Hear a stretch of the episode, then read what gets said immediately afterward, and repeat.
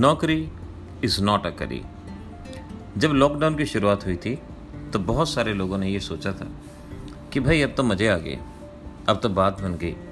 Work from home का concept कितना अच्छा कंसेप्ट रहेगा। घर में रहेंगे, अपने हिसाब से काम करेंगे, अपने हिसाब से उठेंगे, अपने हिसाब से सोएँगे। किसी भी तरह की कोई बंदिश नहीं होगी और ये काम इसी तरह से चलता रहेगा। जैसे जैसे लॉकडाउन आगे बढ़ा तो हमारा ये शब्द बिल्कुल सही रहा कि नौकरी इज़ नॉट अ करी बिकॉज़ जैसे जैसे मीटिंग बढ़ती गई मीटिंग्स का टाइम अनिश्चित रहा। लोगों ने रात दो दो बजे तक अपने कार्य को किया। इवन ऑफ़िस वर्क ही नहीं। अगर मैं एजुकेशन की बात करूँ तो टीचिंग स्टाफ को भी मैंने रात को एक एक बजे तक काम करते हुए देखा है। सिर्फ़ स्टाफ को ही नहीं इवन उनके हेड मिस्ट्रेस प्रिंसिपल कोऑर्डिनेटर इन सभी को रात को एक एक दो दो बजे तक काम करते हुए देखा है। मन में जो बात उठती थी, जो एक वहम था, जो एक बबल था कि लॉकडाउन में नौकरी का मज़ा ही आ जाएगा, वो मज़ा बिल्कुल ख़त्म हो गया, वो मज़ा बिल्कुल गायब हो गया। एक ज़माना था, मैं अपनी आपको बात बताऊँ 2004 तक मैंने नौकरी की है, तब तक एक ज़माना था, नौकरी का मतलब कुछ और ही हुआ करता था। आज की जॉब आज की नौकरी कुछ अलग ही होती है। हमें याद है कि हमारे प्रिंसिपल छुट्टी पे जब जाया करते थे तो इनका एक ख़ास पीएन हुआ करता था। उस पीएन को चुपचाप बता के वो निकल जाया करते थे और कह के जाते थे कि, भाई, किसी को बताना मत, मैं गया because when cat is away the mouse will play जब वो बाहर जाएँगे तो डेफिनेटली कहीं ना कहीं गुस्ताखियाँ तो ज़रूर होंगी। वो पीएन भी बहुत तेज़ था, बहुत बहुत ही ज़्यादा तेज़ था।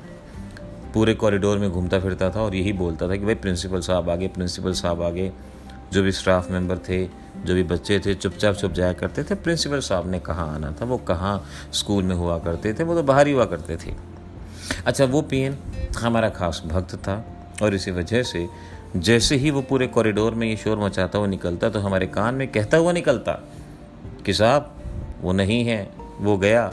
बस इतना कहते ही वो इधर उधर गायब हो जाता एक मुस्कुराहट से हमें देखता और आगे चला जाता और हम भी समझ जाते, now cat is away, all mouse will play.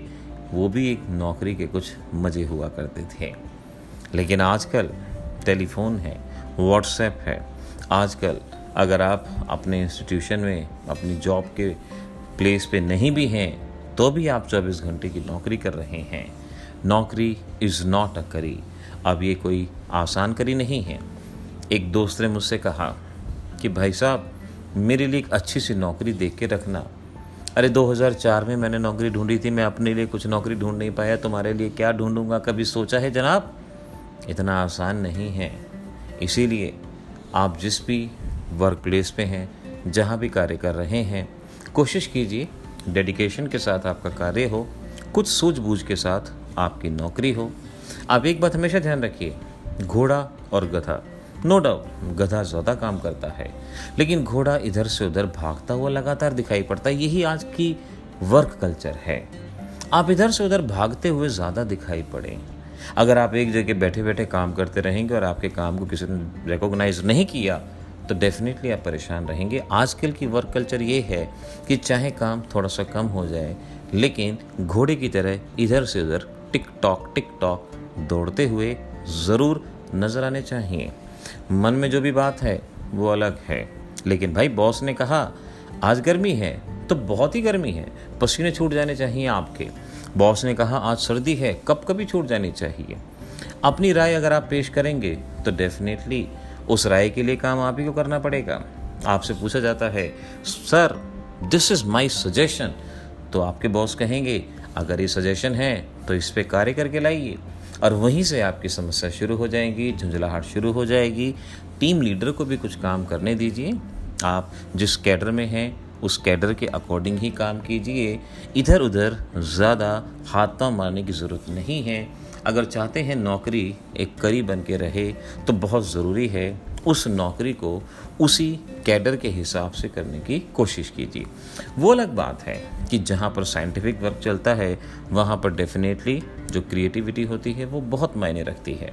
वहाँ पर ये मायने रखता है कि आपके सजेशन किस लेवल के हैं, आप किस लेवल तक नई चीज़ों को, नए विज़न को देख सकते हैं, सोच सकते हैं। लेकिन जहाँ पर ऑफ़िस वर्क है, जहाँ पर सिर्फ़ ऑफ़िस का ही कार्य है, वहाँ पर अगर नौकरी में मज़े लेने हैं तो बस हँसते रहिए, खिलखिलाते रहिए, आपस में सही ढंग से मौज मस्ती को बनाए रखिए। जहाँ पर लेग पुलिंग एक बार शुरू हो जाएगी, वहाँ मन की शांति बिगड़ जाएगी और फिर वहाँ पर वही बात आएगी कि, भाई दोस्त, मेरे लिए एक अच्छी सी नौकरी ढूंढ के रखना। तो दोस्तों, मैं ये कहूँगा, आजकल के ज़माने में नौकरी एक बहुत प्रीशियस थिंग है। बहुत सारे लोगों के पास जॉब नहीं है, काम नहीं है। जॉब है तो उसमें सैलरीज नहीं है। आप जहाँ भी नौकरी करते हैं, उसे बहुत शिद्दत के साथ कीजिए, मौज मस्ती के साथ कीजिए। वहाँ पर आप ऐसा भी ना हो कि आपकी एनर्जी ड्रेन हो जाए, अपनी एनर्जी को प्रिजर्व भी कीजिए। जो भी काम आपको असाइन होता है, उसे बहुत केयरफुली कंप्लीट कीजिए और सही समय पे कंप्लीट करके दीजिए। तो डेफिनेटली आपको लगेगा कि नौकरी एक बहुत अच्छी करी है, लेकिन जहाँ भी आपने इन बातों को ध्यान नहीं रखा, वहाँ के लिए मैं यही कहूँगा, नौकरी इज़ नॉट अ करी ऑल द बेस्ट